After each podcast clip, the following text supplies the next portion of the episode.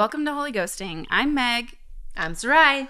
And Lindsay's out today on assignment. Today, we're going to share some really important stories from listeners like you. And we're really honored to hear what they have to say and what they have to share about their journeys of coming out from growing up evangelical and or still being a part of the church when they realized their queerness, when they realized their gender, when they realized their sexuality. And they've been so generous to give us a real insight into what it has been like. You're going to hear four different stories from people who have walked and experienced different lives. We really know that we got a lot out of listening to these stories and interacting with the listeners who were so courageous to share their stories about growing up in the church and what it has meant for them to come out in their own lives, their relationships with others, their relationships with God, and everybody has a really different experience to share. These are stories and experiences from people that sat next to us every single Sunday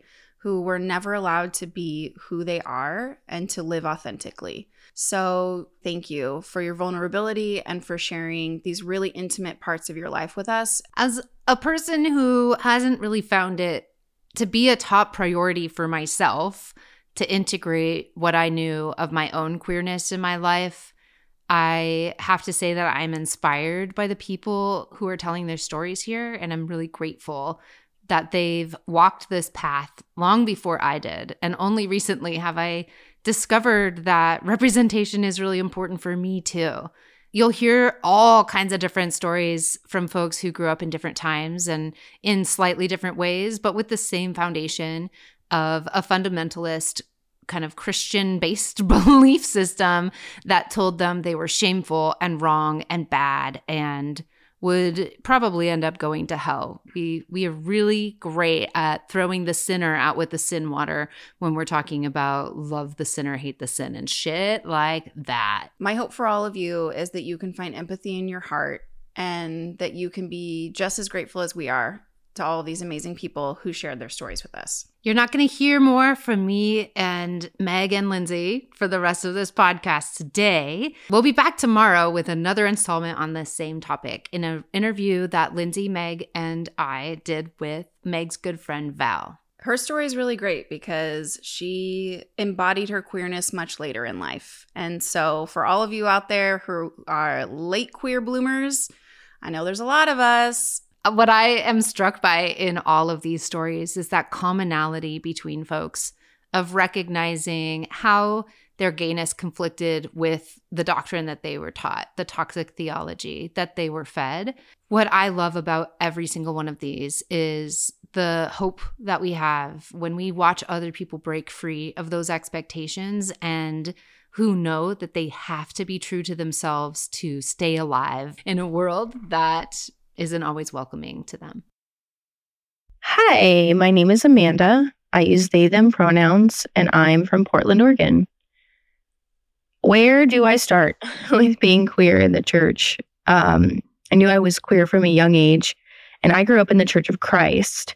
Um, I was told that the only way I could be a Christian and be queer was to basically renounce my queerness and just choose to be straight.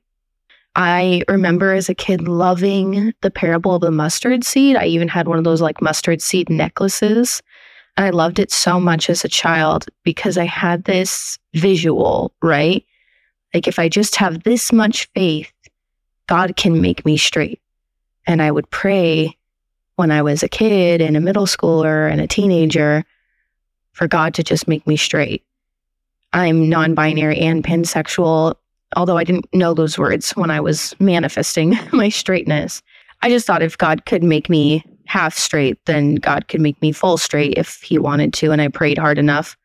I was told that we all had sin we could be redeemed from, but I didn't really understand why God would make me broken and then give me these verses that said I was fearfully and wonderfully made. I honestly and truly believed God made me queer because I, for some reason, didn't deserve his love as much as other Christians and had to work twice as hard to prove myself to him. And I think it goes without saying that when I was older, I just decided to stop going to church altogether because I couldn't take it anymore. I hated myself so much and needed to survive. I know you asked about what it was like growing up, but I will say that queer survival stories are really important too. And I did survive toxic theology. Decades later, I was a new parent sitting on the couch with my son, who was only a few days old, not really a part of any faith practice at, at all. And I was sitting in our house and no one was awake yet. It was just the two of us. I hadn't even turned on Schitt's Creek to keep myself company. I was just staring at my baby in complete silence and heard a voice loud and clear say, This is exactly how I love you. You're my baby too. There is nothing you can do to earn my love, and there is nothing you can do to lose it. God was so clearly telling me, fuck the haters. I love you and I want you to love you too. And I'm really involved in my church and I love the people I go to church with. But oh my God, is it so hard to go to church still? The trauma like comes back every time I'm driving there, walking in the doors, you know. And it's just this voice in my head that's like, oh, you know, the shoe is going to drop. They're going to tell you they don't love you. They're going to tell you, but, but, you know. But I really feel like I finally found a community of believers that Jesus wanted for me a group of imperfect people living life together, feeding the hungry, clothing our neighbors, welcoming all of God's people to show them the love that comes without conditions in the form of human connection, which is slowly but surely healing that little queer kid in me that grew up in the Church of Christ. Hey, y'all. Uh, my name is Brett, and I'm coming to you from Wilmore, Kentucky. Growing up evangelical, especially in the South where the culture is so strong, uh, the pressure on kids is absolutely immense. I mean, it completely altered the trajectory of my life and even my career. Uh, it can really feel that your life isn't your own, especially if you're queer. Uh, I'm bisexual, uh, and growing up, evangelicalism has colored my uh, journey with my sexuality in ways I'm still discovering. Uh, my parents were, were and still are very active in the conservative, evangelical, and politically active church that I grew up in for most of my childhood. Uh, they tried their best, um, and I really do feel that they mean well. Uh, but their parenting was just so colored uh, by the idea that their children's salvation was dependent on the way that they were raising them and the decisions that they were making every day. Uh, and it's hard not to feel that way when you grow up in a culture where, you know, you're oppressed by thoughts of the rapture and, you know, young earth creationism, and you believe that angels and demons are walking among you every single day and having a real effect on you. Plus, my parents were very much influenced by the the Dobson parenting era. Uh, they're Gen Xers and they grew up in the 70s and the 80s and kind of Dobson's heyday. So my dad in particular read Dobson, uh, and he was a church leader. So everything that I did kind of reflected on him. Uh, so therefore, I felt that I just had to be perfect, you know, perfect grades, perfect behavior, uh, and I really internalized all of it. I desperately wanted to be perfect. Not only did I want to reflect well on myself and my dad, and to be shown to be a strong Christian who was really, really following God's path, but I wanted to feel that connection with the Holy Spirit that I could see in other people in my church, like my peers and my parents and family members. But, but deep down, I knew that something was holding me back and denying me my relationship with Christ that I really wanted. And I felt might actually just be denying me a spot in heaven, which was that I liked boys. Uh, that knowledge terrified me and shamed me, and in many ways still does. Um, I felt wrong because no matter what other good I did, and I was a really good kid, ne- I never misbehaved. Um, I could not rid myself of that sin. Uh, I, or what I perceived to be sin. I buried my sexuality deep down within me, uh, alternating between ignoring my, my, what are very natural feelings and in any other environment would have been taught to me as so, or just begging God to heal me and rid me of it so that I could be closer to him. It was just, it was just really difficult. And, um, I left that church as a teenager uh, which was the hardest thing that I've ever done. Uh, but I never looked back. Uh, I had gotten disillusioned and honestly disgusted by the both covert and overt expressions of Christian nationalism in that community. Uh, and also at that point in time, my childhood best friend had come out as gay. Um, and I didn't want to be anywhere that did not support him for who he was. But interestingly, I just could not apply that same logic to myself because my shame was so deeply ingrained. My parents were very, very reluctant to let me leave, but they finally agreed on the condition that I attended a different church with other friends.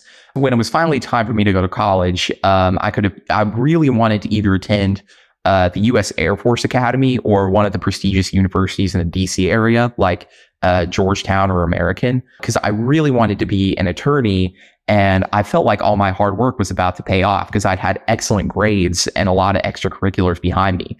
Uh, but my family was insistent that I attended a Christian school. Uh, and at the time, I, I, felt like I really couldn't say no uh, because I had to honor my father and mother, and those teachings were so deeply ingrained in me. So I reluctantly headed over to Asbury University, which is less than a mile from the house that I grew up in.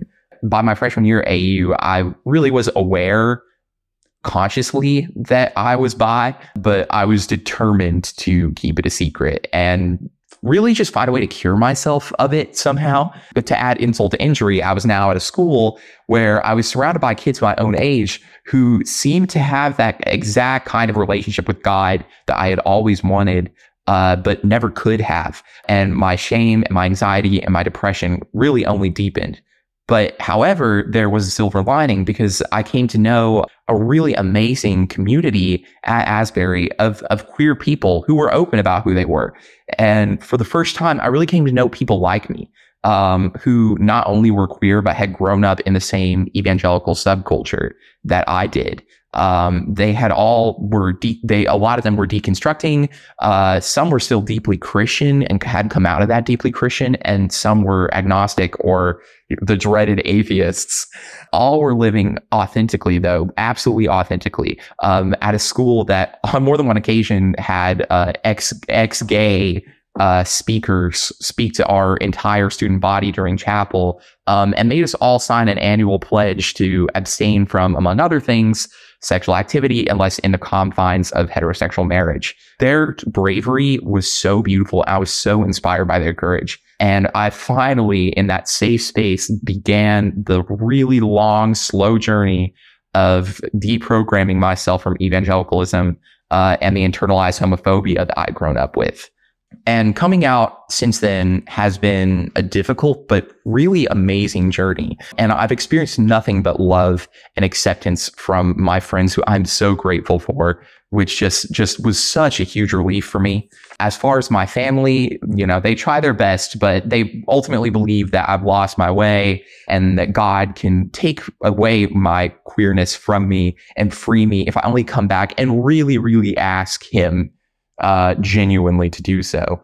But that's okay. I don't know about God anymore. I'm still working all that out. But if there's one lesson from my childhood uh, that I learned, it's to be thankful for what you have. If, anybody remembers the Madame Blueberry episode of Veggie Tales that left a lasting impression on me, I have people in my life who love me for who I really am for the first time. And that's the best thing that I've ever experienced. I just wanted to end by saying that I love y'all and you're doing amazing work. Your podcast makes a huge difference for people like me. And if this somehow makes it onto the show and you can hear me right now and you're dealing with religious trauma, uh, especially to my fellow queer evangelical kids, I just wanted to say that I love you. I'm proud of you. And I promise you it gets better and you will find that community. Thank you all so much.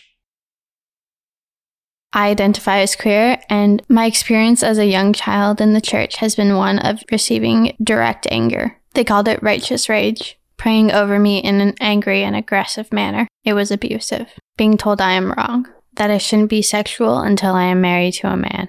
As an adult, being shunned, and eventually literally being disowned by my family, having a restraining order put on my parents' property against my same sex partner, reviewing threats about what would happen if that partner stepped onto my stepfather's property. My brother offering to send me to a Christian gay rehab center, something that was in Texas, wanting to pay for it in full, but only if I promised to never see or talk to my same sex partner again.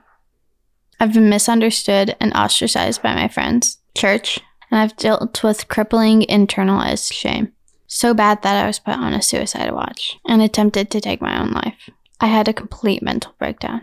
I truly wish that I have been allowed to be a sexual creature, to have desires and attractions, even if it wasn't only directed towards men. If I had been allowed, I feel like my life would have looked a lot different.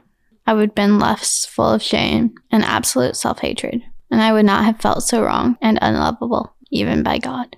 To say it has taken its toll is a gross under exaggeration. It has affected my life and my psyche to unravel the effects of it. Now that I'm 41, I'm finally making progress and gaining some traction. My name is Ashley Nolke, and I am a transgender woman who grew up in the evangelical church. I use she, her pronouns. So, growing up in the church as a transgender woman was a wild experience. I didn't really know that I was transgender growing up um, because I didn't really have the words or the vocabulary, and I didn't really feel like it was a safe thing. Like, I kind of always knew I had this feeling that I didn't feel congruent about my gender. And there were many times I can remember where things were confusing, but I kind of just did them because church feels like it just kind of crushed you to conform. That's a thing I feel like that comes out of a lot of a lot of these stories that you all tell. So I didn't actually know I was transgender, but I knew I wished I were a woman, and I definitely remember thinking that uh, everything would be easier if I had been born a girl. And I can remember at one point right before puberty really hit hard. Like having a few nights in a row where I prayed that I would wake up a girl. I actually prayed that and didn't didn't realize but I mean I also had no language. Like I didn't know what being transgender meant. Uh and when those prayers went unanswered, I kind of just gave up and was pretty uh, resigned to my fate to be a man. Some of the things that I think that the church did that made it feel unsafe to, to come out as transgender was it was never it never felt safe to have mental health problems. Um, people who had mental health problems were looked down upon like strongly. And so I kind of knew I had some stuff rattling around in my head but didn't ever want to admit that I had any mental health problems because that would mean admitting that I was bad or evil or whatever because the way that the church treats mental health is absolutely messed up especially back in the day so definitely growing up with shame about my mental health was a big thing as I got older, I kind of had this voice in my head that was just screaming at me, like, I hate you, you're wrong, like, this isn't right and it was just begging me to figure some things out the ADHD and the, the being trans. And so I um, ignored it. I shoved that down because I knew that it wouldn't be safe. The church I grew up in was so incredibly homophobic. There were sermons that the pastor would talk about where like we don't hate gay people but we think that they'll burn in hell forever because of who they love. Like stuff like that. Or regularly there were sermons about how gay people were evil and deprived. Like that's not an uncommon thing to have heard in the church I grew up in. So kind of realizing like oh if if you're different like that's bad I also got bullied a lot in in school. So I learned the lesson pretty early that if you're different or weird, like you're not going to fit in and that's going to be pretty detrimental to your health. Combine that with this thing called RSD or rejection sensitive dysphoria, which is really common in people with ADHD, and you've got a pretty nasty set of circumstances that will push someone to conform to what everybody else thinks they should be just so that they'll not get rejected. So I kind of did that. I think there was a period of time earlier in my childhood before puberty where if I had had the right example and the right terminology, I probably could have figured out I was transgender a lot earlier. But because I didn't have the representation and because I didn't have the safety, I never did. But there is one interesting thing I think that kind of confirms this most of the people that I knew back then that I have reconnected with who knew me when I was younger, but not after I got into like puberty and early adulthood, but I've reconnected with have all said, Oh, yeah, I'm not surprised you turned out to be transgender. I surprised more of the people who knew me in my adolescence and early adulthood, and probably you know, up until I came out. After I um, kind of prayed to God to make me a girl and he didn't, I kind of was resigned to my fate. That's like, oh, I guess I'm stuck as a man. And so I leaned in. I leaned in so hard and I tried to do, be and do all of these masculine things that weren't really who I was, which was not excellent. And as I got older and older and older, I found my mental health was getting worse and worse and worse. And I just kept trying to run and run and run and run from it until I couldn't anymore. The pandemic had happened. I had a kid. And then I turned 30 and it's like something broke inside of me. I'd kind of already been on my journey of deconstruction before that. After I turned 30, I kind of went through this, what I'm calling the Great Reckoning, where I kind of was like, I don't know who I am, and that really scares me. I remember looking in the mirror and actually saying to myself, Who am I? Who is this person that's standing in front of me looking in the mirror because I don't know them and I don't know who I am and I am starting to feel more and more distant from my experience in life.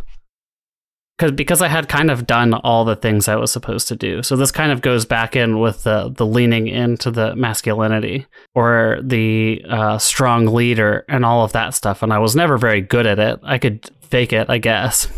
Well enough to get married and have a wife who was never happy with me.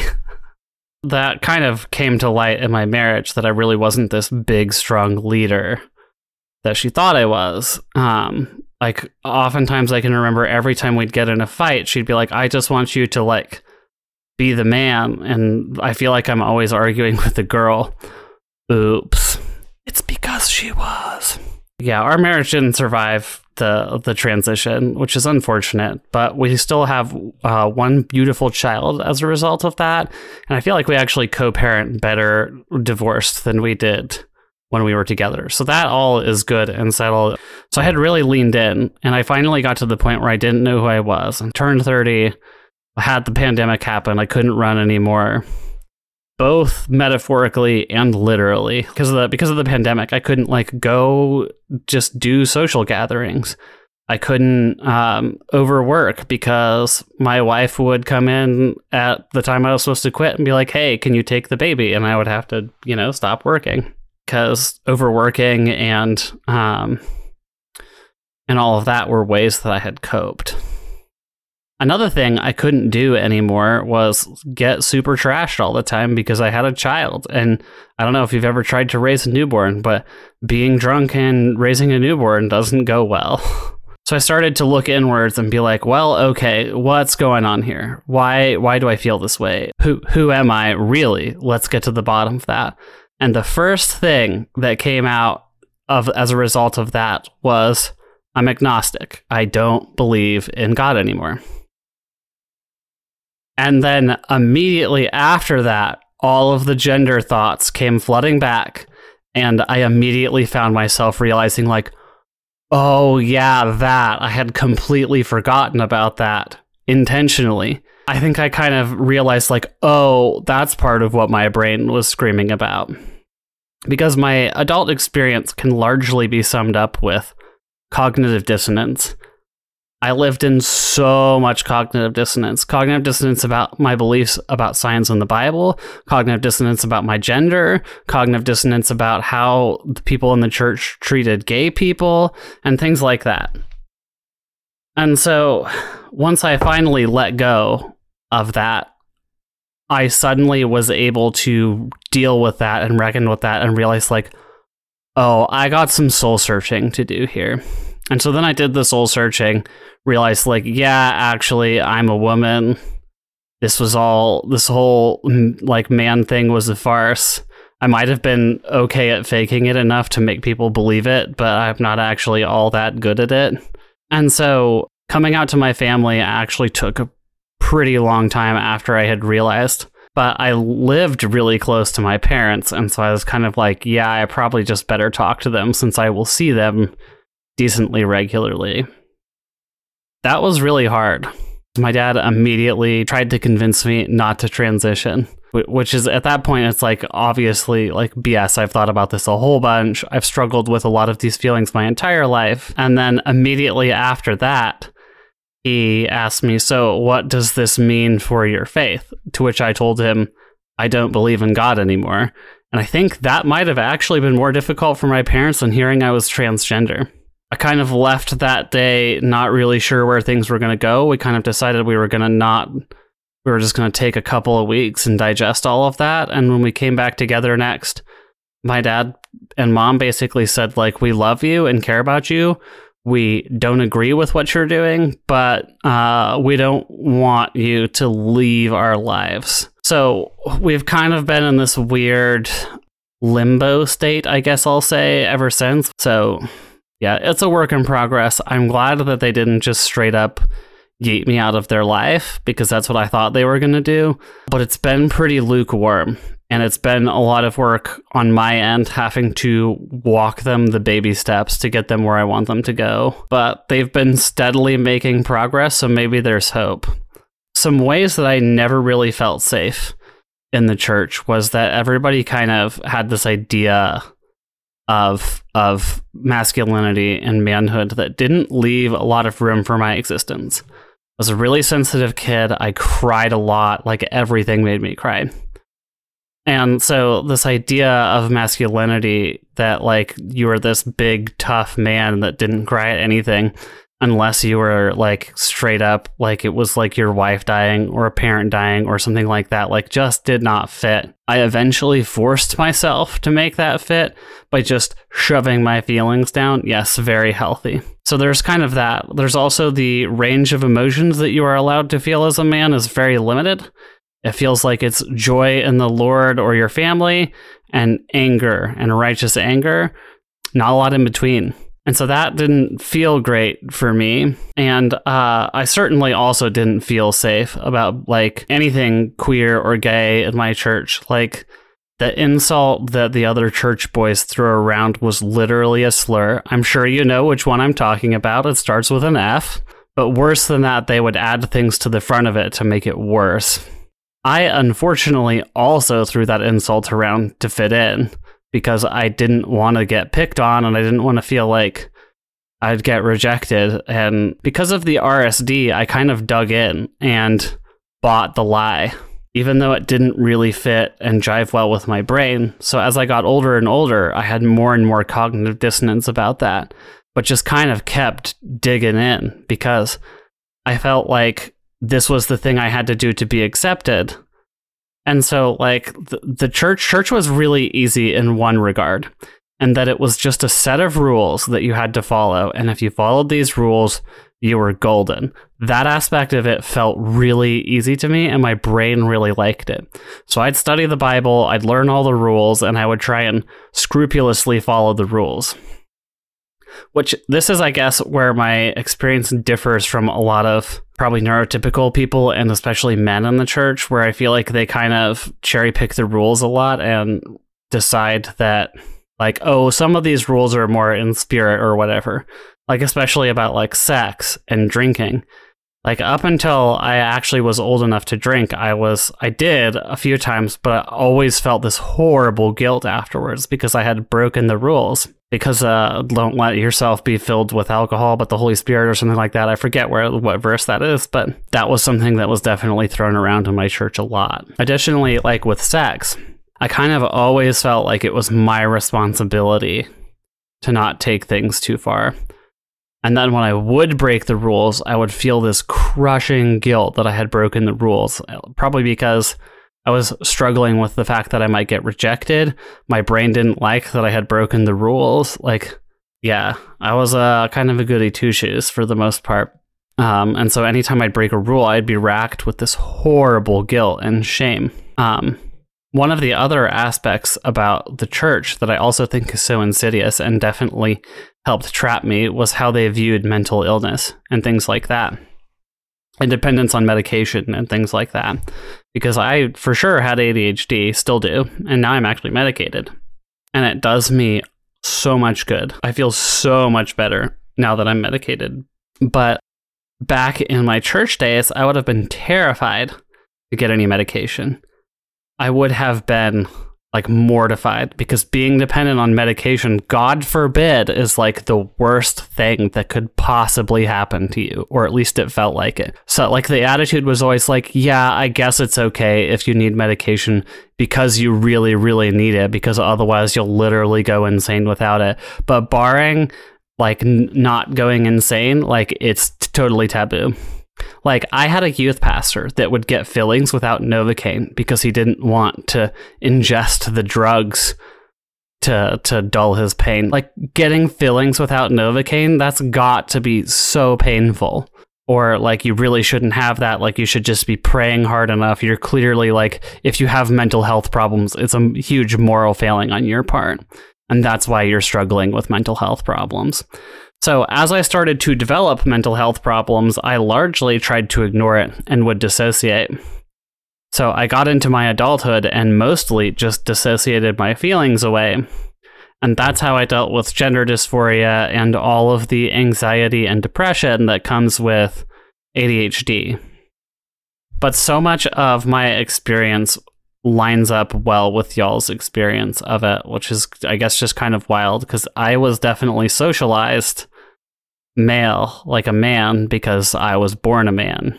Or not born a man, I was born a baby. You're born a baby, not born a man or a woman.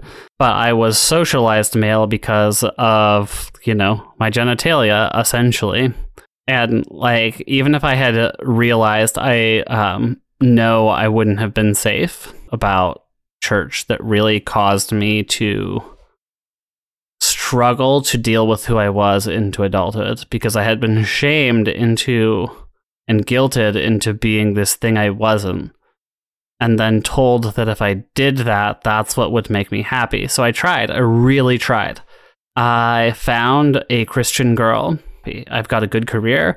I've got the white picket fence. I've got the wife. I've got the the the kid, the dog, and I am miserable and I feel so empty like what must be wrong with me and i think i feel i felt those feelings for a couple of years and they just got worse and worse and worse as as i got older and i realized after i had kind of come out and started to reconcile with myself that I felt so much better. I didn't have this voice in the back of my head screaming, "I hate you. You're wrong. I hate you." I kind of realized that um, that like denying myself for who I was and chasing the things that I was told I was supposed to that were supposed to fill me up and be like kind of the the things that made me happy was wrong. I was told the wrong things, like especially for me. And now that I had had stopped doing that, like I felt better. I feel better now. Thanks for joining us today for a special episode where we could share coming out stories. We are Holy Ghosting. Holy Ghosting is a same team media production. Music by Weep Bar. AP Weber produced the show. Thanks for joining us. And if you miss us in between shows, you can find us on socials posting almost every day at Holy Ghosting Pod, Instagram and TikTok.